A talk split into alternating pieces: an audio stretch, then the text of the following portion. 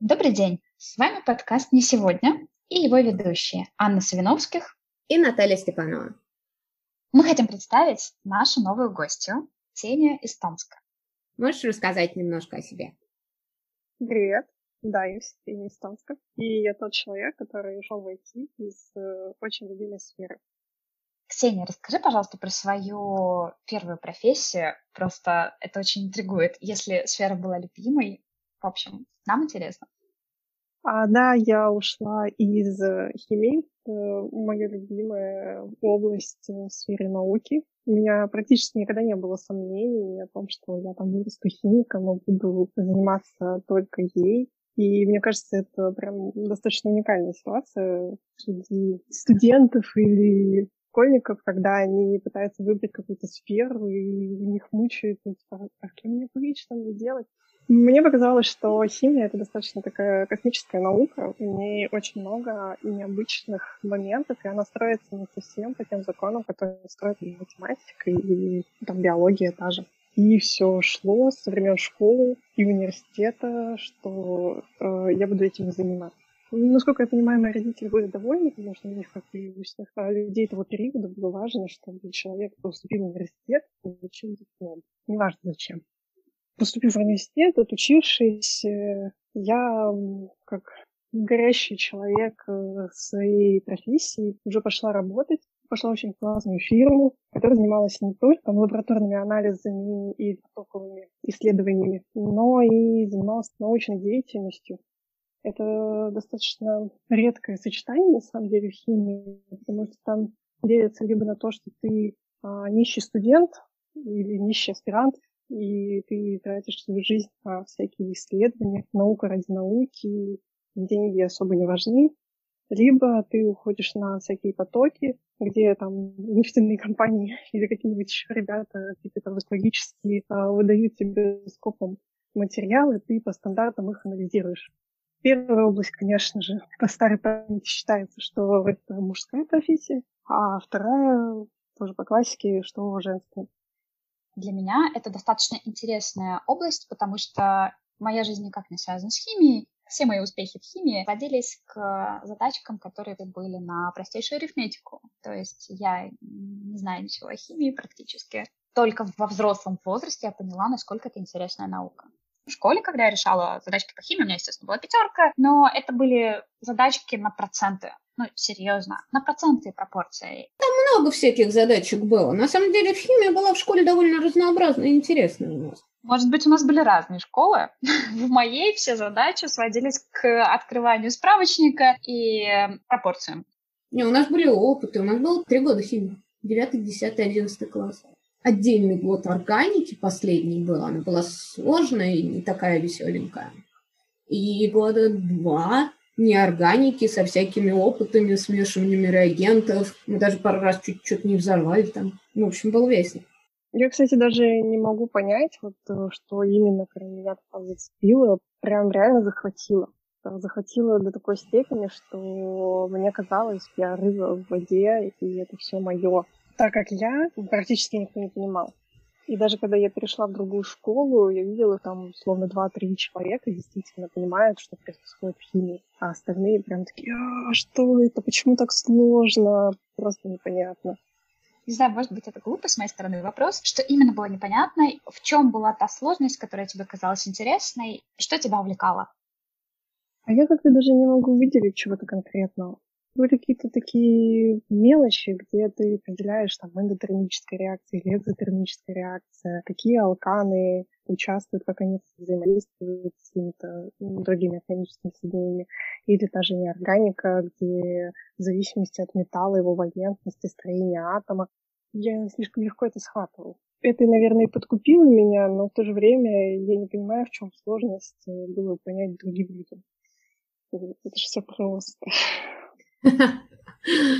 Ну, это распространенная проблема тех, кто хорошо понимает на интуитивном уровне какую-то штуку, что непонятно, что другие не понимают. Кстати, про быстрое схватывание. Поскольку мы все все-таки из IT-тусовки, и мы все прекрасно знаем, что учиться теперь нужно почти постоянно, непрерывно. при переходе в новую сферу тебе помогло? Или не помогло? Вот расскажи, вот это вот быстрое схватывание, как это было? Мне кажется, мне сказалось сильно то, что у меня научный склад ума. Я когда ходила в университете, для меня курсовая работа была типа, пустым звуком. Это было целое исследование, и мне было очень интересно изучать какой-то материал. Я не замечала такого энтузиазма у своих сокурсников. Некоторые, в принципе, да, действительно увлекались. Основная масса, конечно, у них стояла цель именно получения диплома вот это вот стремление к тому, чтобы узнать в объекте что-то новое, делать какие-то выводы из этого, проанализировать. Когда мне рассказывал муж, что это такое, как быть айтишником, а, это выглядело примерно так же. Думай, анализируй, структурируй, исследуй, не оставайся на месте.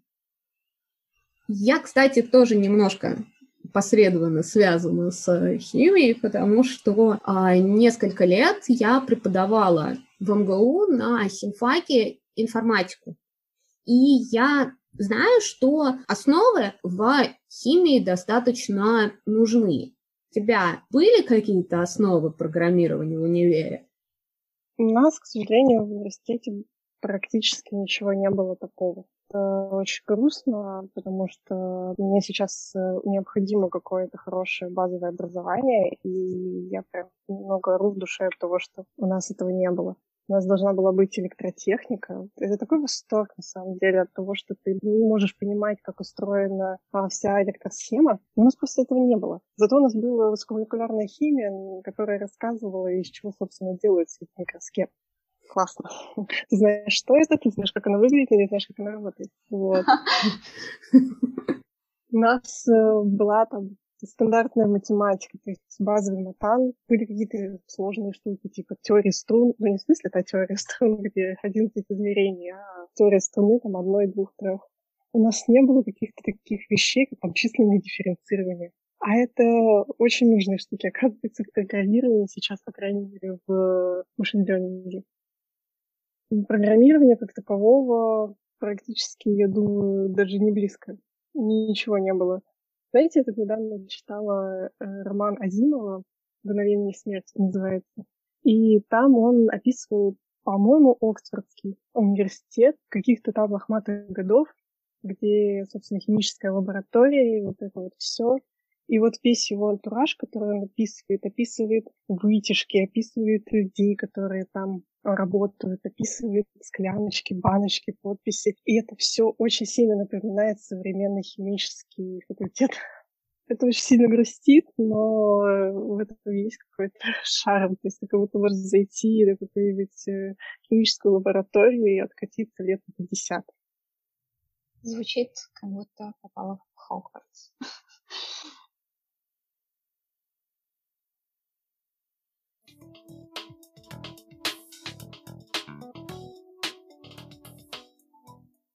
про сходство применения аналитического подхода в химии и IT, оно неоспоримо, но расскажи, какие были предпосылки перехода в IT-сферу, о нюансах, в общем, все твои эмоции, с чем ты столкнулась? Ну, собственно, вот я еще не закончила университет, я пошла на свою первую работу. Там прошла условную дедовщину, где ты не делаешь никакие анализы, а моешь только посуду. Это такое, знаете, боевое крещение тебе нужно перемыть гору посуды для того, чтобы заниматься действительно важными вещами. Кстати, не заметила такой вещи в IT. И там же, собственно, на этой работе и осталась, потому что меня привлекло, что они занимаются и такими потоковыми исследованиями, и при этом используют этот материал для того, чтобы изучать что-то новое, анализировать, делать какие-то открытия. И я была очень увлечена этой идеей, что что вот наука, она там рядом с обычной такой а, естественной работой. Не надо при этом быть абсолютно нищим, хотя тревожные звоночки были, когда некоторые мои коллеги ушли, потому что отказались платить им зарплату, студентки типа еще. И они должны были остаться, потому что должны были любить это настолько, что не ради денег. Я осталась просто потому, что я писала диплом, у меня особо не было выбора. А когда уже завершилась эта эпопея с дипломом, и там я поработала, я забеременела, выполняя программу, видимо, написанную родителями. и ушла в декрет. И вот с этого момента началось все потихоньку, все мои иллюзии на тему там, счастливого будущего химической сфере разрушаться. Выяснилось, что в там никому не нужен. Я писала своим э, руководителям, я просила дать какую-нибудь работу на дом. Я думала, что буду переводить статьи. У меня практически не было на это сил, потому что я не досыпала очень сильно, но мне все равно хотелось сделать хотя бы какую-нибудь э, малую часть. Когда я вернулась с декрета, я была тоже вся очень энтузиазме. Я очень соскучилась по этому всему. Мне казалось, что работа — это вообще идеальная вещь в жизни. Побыв матерью, я думаю, многие меня поймут. Кстати, на самом деле интересен и этот опыт одна из причин выбора профессии программиста для меня была в том числе связана с тем, что я думала о будущем, думала о том, что мне когда-нибудь придется уйти в декрет. Я страшно боялась потерять свою работу, будущую работу, еще была школьницей. И, видимо, не знаю, тоже воспитание родителей, вот оно на меня так странно заэффектило, что я настолько боялась потерять работу, что изначально думала о той работе, которую я могу выполнять, в том числе и дома. Что-то сложно. Я, я вообще не думала ни о чем подобном. Я даже до сих пор, мне кажется, не сказать, чтобы очень сильно много думаю о чем-то подобном. Нет, ну сейчас я к этому отношусь довольно легко. Ну, понятно, что это была не главная причина, но тем не менее я родилась девочкой. Мне родители говорили, а как же ты замуж выйдешь, а как же ты мужа будешь кормить? У меня было много примеров перед глазами, как люди теряли карьеру в связи с тем, что они оставались в отпуске по уходу за ребенком. И я понимала, что я так не хочу. Это прям очень разумно, на самом деле. Очень по-разному проходит у разных женщин декрет. Тут невозможно предугадать, как сложится судьба, и будет ли у тебя рядом муж, не будет его рядом. Конечно, программирование ничем не поможет, возможно, но все равно это та сфера, которую можно вкатиться с нового ракурса или как-то еще. В химии той же особо вариантов нет. Куда ты пошел изначально, либо ты даже пойдешь, либо какие-то очень грустные варианты остаются, и все. Любая профессия — это важная часть нашей жизни, это самореализация, это ощущение собственной идентичности, своего «я», поэтому это ничуть не менее важно, чем семья и дети, и муж. Поэтому интересно, как ты себя ощущаешь сейчас? Я немного такой откачусь назад, когда вот я вернулась из декрета, там мне приходилось переосмыслить вообще свою сферу. У меня было много энтузиазма, но мне приходилось выходить на больничные, потому что ну, ребенок, сад, адаптация, деваться особо некуда. Зарплата у мужа, соответственно, больше. Я выходила в декрет, у него была зарплата меньше, чем у меня. Я ему сказала, либо ты находишь новую работу, либо в декрет выходишь ты. Он быстро нашел работу с получше зарплатой и развился как специалист. И я возвращалась на работу кусками, то есть там хоп, заплывом, так все сделать, оптимизировать, вернуться на больничный, пострадать, снова вернуться на работу. И за это время, видимо, благодаря этим больничным я могла как-то наблюдать со стороны, что происходит. И я увидела, что в действительности вся эта система, она достаточно сильно патриархальная. Женщины, которые там есть, э, они хоть и развиваются, но им не дают продвигаться после определенного уровня. Хуже всего, что те женщины, которые достигают там условного потолка, они сами останавливаются и говорят, ну нет, нам это не надо. И непонятно, кто им это транслирует. Они сами в это верят или их заставляют в это поверить. Многие женщины там сидят и действительно никуда не двигаются, ничего не требуют.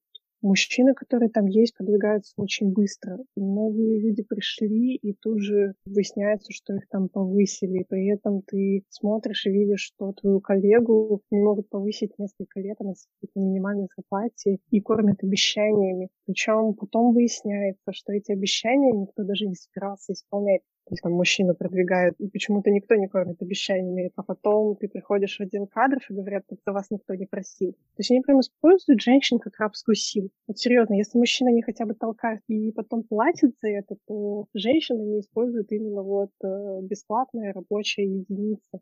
А у меня до сих пор травматичная ситуация есть, когда я уже даже собралась увольняться. Ко мне подходит Максим, один из э, завсекторов, и говорит, Ксюша, можешь выйти там в выходные, нужно нам поделить много образцов, мы ничего не успеваем, все в жопе, ну, как всегда. И я согласилась, он мне пообещал за это купить бургер, потому что о деньгах речь, конечно, не идет. Я выхожу, трачу два своих выходных, возвращаюсь на работу, а он с тем девчонками, которые вышли, покупает мороженое. А я не ем мороженое. И все, я до сих пор это забыть не могу. В общем, вся эта ситуация, все это отношение, и я пыталась проанализировать рынок, я посмотрела все возможные варианты и понимаю, что пока что химия построена так, что им невыгодно развиваться в этой сфере в принципе. А то, что остается для того, чтобы развиваться, это достается мужчинам, лаковый кусочек, скажем так. Наверное, стоит сказать, что, наверное, не хотелось бы клеймить всех мужчин, мне бы не хотелось обобщать, и я хочу верить, что эта ситуация изменится. И все, о чем говорила Ксения, не призвано, не знаю, обвинять мужчин, а хотелось бы просто, чтобы каждый из нас задумался о том, что есть какая-то несправедливость, и подходить к вопросам работы стоит не думая о том, какая у человека семья, и есть ли у него муж за спиной, который обеспечит, поэтому не надо поднимать зарплату и не надо повышать. Или э, этот человек является кормильцем, и поэтому надо поддержать. Я бы хотела, чтобы о людях не думали с точки зрения пола и возраста, а думали с точки зрения их профессиональных качеств.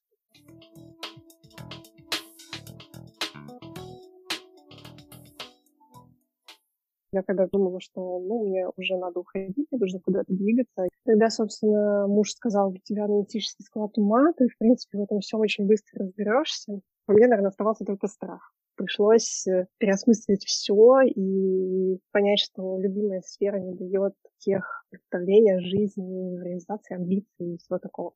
И когда я уже уволилась и начала изучать тон, у меня уже стоял более широкий вопрос вообще, куда пойти, чем вообще заниматься. Почему-то там люди, которые занимаются в сфере IT, они прям жаждут этого, а что тебе интересно? А у меня только, да я только что начала этим заниматься, что мне может быть интересно? Мне все интересно. Ну, почему-то их такой ответ не очень устраивает я впервые сталкиваюсь с человеком, который говорит, что вот у него было там призвание, интересная, любимая тема, и он ее сменил. Это получается, что тебе войти еще более комфортно, и есть какие-то действительно супер положительные вещи, которые перевешивают э, весь предыдущий опыт. Да, это действительно так. Мне больше всего, наверное, понравилось анализировать, чем я могу заниматься, что я должна сделать, какие курсы, может быть, пройти, чему обучиться, какие книжки почитать. Я в этот момент, наверное, поняла, что дело вообще в целом не в химии, а в том, что эта наука в школе и университете подавалась как возможность исследовать. И когда я уже была в переходе в этом IT, я поняла, что мне просто нравится брать какой-то объект и исследовать его. И больше всего в этом плане мне понравилось, что в IT есть комьюнити. Даже в нашем не очень большом городе я влилась очень классно. Мы постоянно общались на всякие разные темы. И когда я уже выбрала, что мне будет интересно изучать email, потому что он очень много чего исследует, там тоже было комьюнити. Мне прям показали все, рассказали, куда можно обратиться, куда можно прийти. Это были завтраки с ребятами. Это все было очень скромно, но это как-то что вообще есть. Среди химиков даже телеграм-чаты не найти, где можно пожаловаться и сказать, ребята, у меня не получается добавить нужный растворитель, чтобы стабилизировать на раствор. И все такие, как мы тебя понимаем? Нету такого. И это очень грустно. Самое прикольное в IT — это, конечно, возможность огромного выбора. Ты можешь и работать дома, и работать в офисе, и заниматься такими штуками, как фронтенд, двигать линии. У меня муж от этого в восторге. А можешь, не знаю, податься все это тот же геймдев. Возможность гибкого графика. Вообще возможность гибкой жизни, конечно, очень сильно привлекает.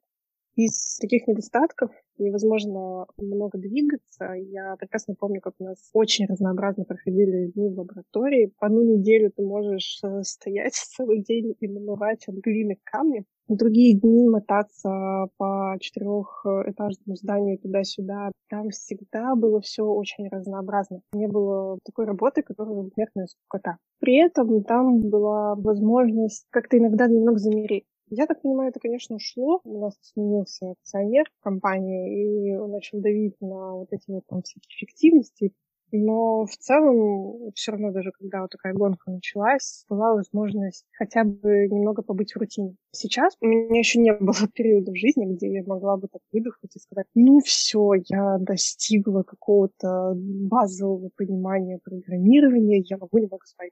Здесь такого нет. Ты всегда недостаточно хорош, ты всегда недостаточно умен, ты всегда недостаточно знаешь того, чтобы выполнить задачу.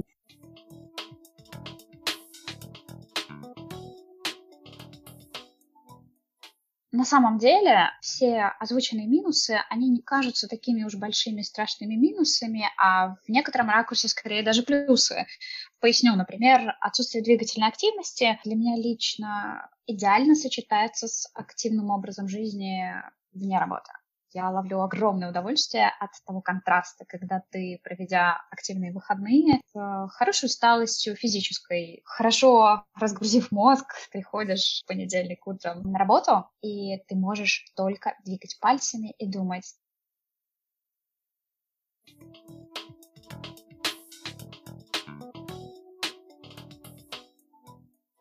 Расскажи про то, где ты сейчас работаешь и чем ты занимаешься. Сейчас я работаю вообще на работе своей мечты. Я все-таки сочетаю химические свои знания и методы машинного обучения, программирования, при том, что я практически не верила, что это возможно.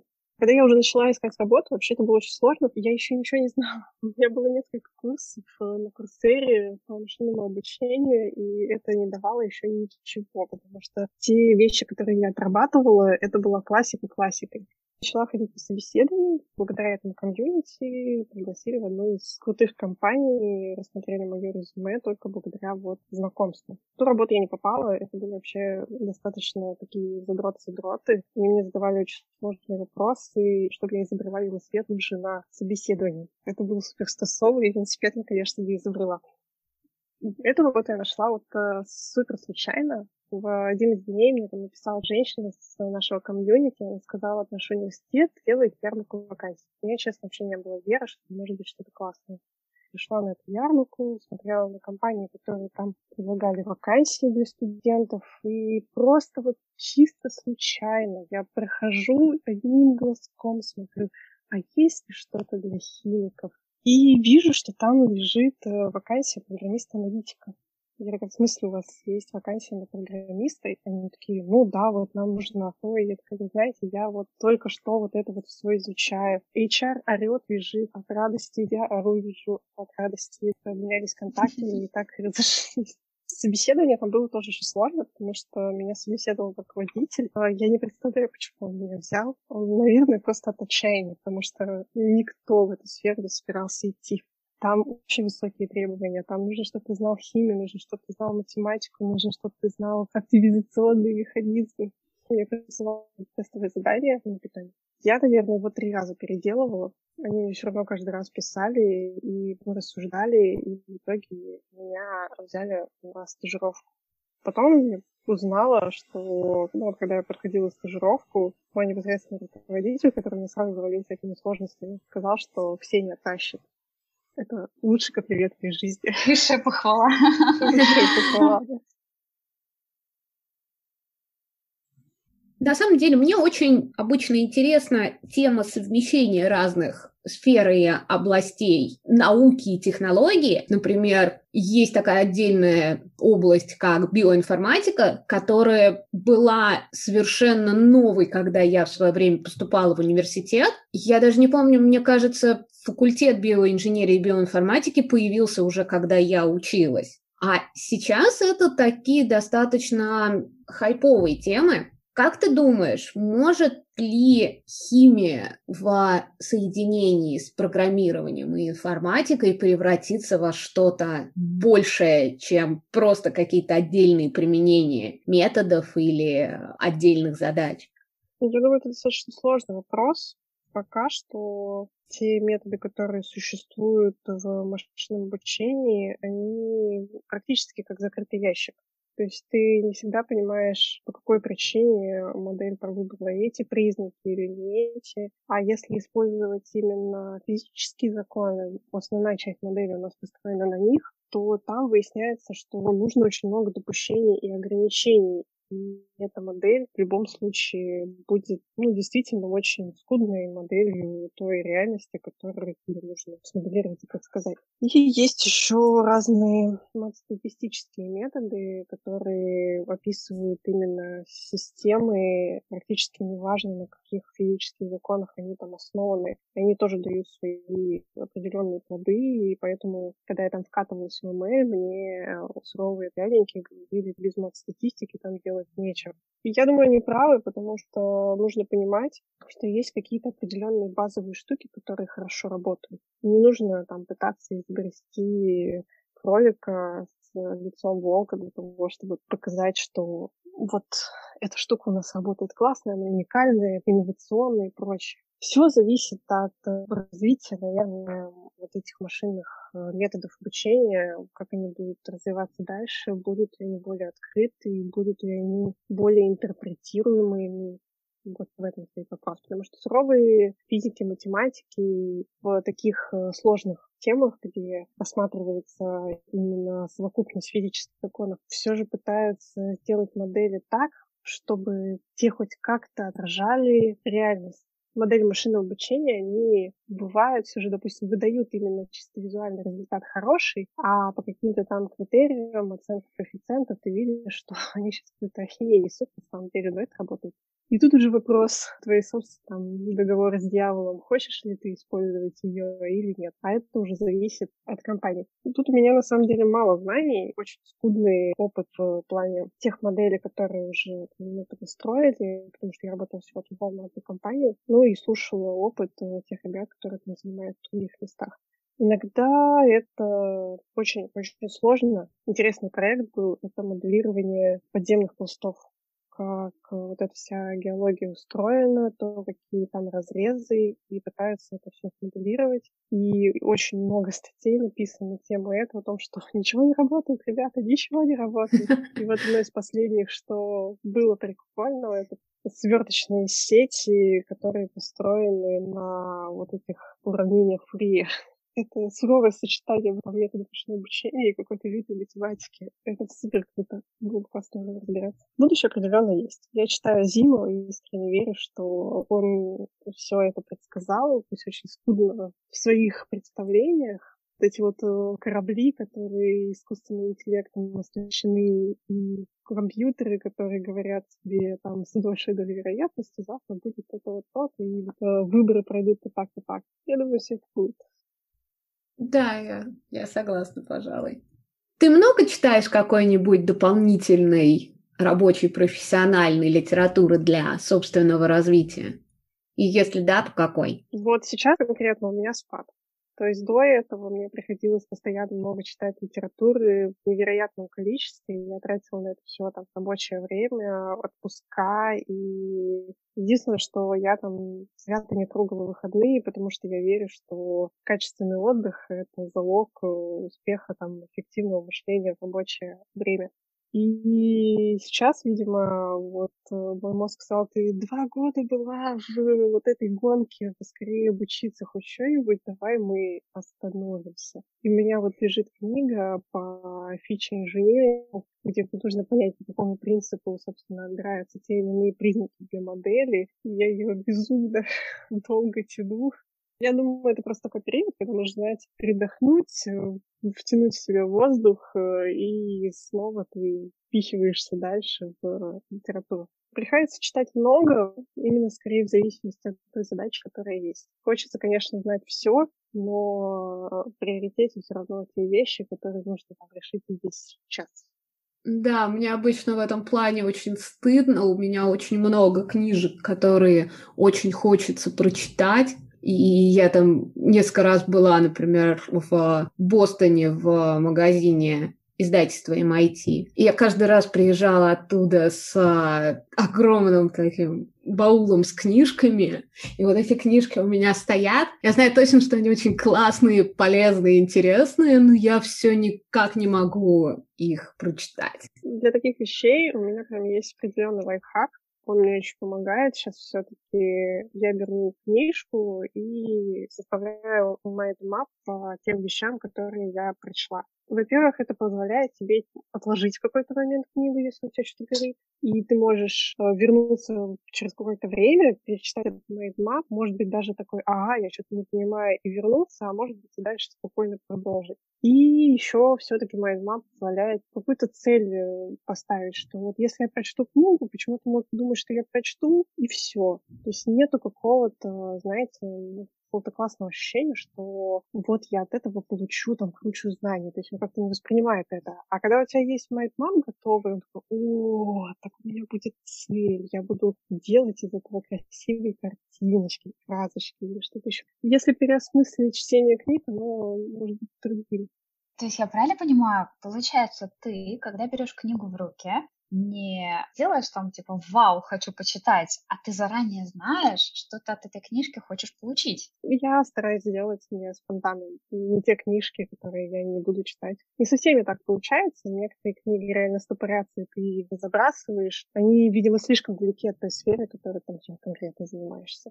А вот те книги, которые я заканчивала, большинство книг, которые я выбирала, это как раз книги, которые так, мне вот эта штука нужна, я сделаю по ней mind map и начинаю там вычленять информацию из текста.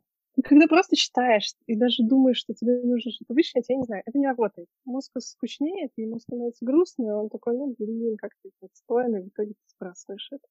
Mind map прикольно еще тем, что все-таки ты можешь в любой момент вернуться, и тебе не нужно перечитывать всю эту книгу, у тебя уже есть какая-то выжимка. Раз мы затронули про будущее, кем ты себя видишь через пять лет? Я все еще вообще очень идеализирую. Мне все время кажется, что я слишком многого от мира требую, но я прям хочу заниматься все же моделированием физических систем. Я прям движусь в эту сторону, я постоянно смотрю литературу именно в плане, какие методы можно использовать, как это работает, что мне нужно для этого изучить, какую математику мне нужно подтянуть, какой язык, вот это все. То есть у меня прям стоит любой ценой остаться в этой области, потому что мне кажется, очень легко уйти в другую сферу, где платят больше денег, и ты не так сильно запариваешься по поводу математики. Ну, может быть, я ошибаюсь. У меня была когда-то мечта, ну, мини. Я писала диплом на пятом курсе по гидродинамике. И у меня было такое большое желание, может быть, остаться в физическом моделировании. Даже была небольшая вероятность, что я пойду заниматься аэродинамикой в гоночной команды, но как-то там не сложилось, я в итоге осталась в универе и ушла больше в визуализации. Но, тем не менее, какие-то такие физические моделирования, тем физического моделирования меня все еще увлекают. Мне кажется, есть в этом какой-то определенный шарм, что такое, что не дает спокойно жить. Я думаю, у меня это, наверное, потому что это какие-то реальные штуки и реальные процессы, реальные вещи, которые их иногда просто очень хочется понять, как это устроено. Я, например, исследовала ну, как исследовала, это дипломная работа не особо сильно много науки в себе несет обычно, там была тема про возникновение турбулентностей. Mm-hmm. И это было прям очень интересно понимать, как они возникают, почему, когда, при каких условиях. И, наверное, именно это мне до сих пор интересно во всяких физических явлениях.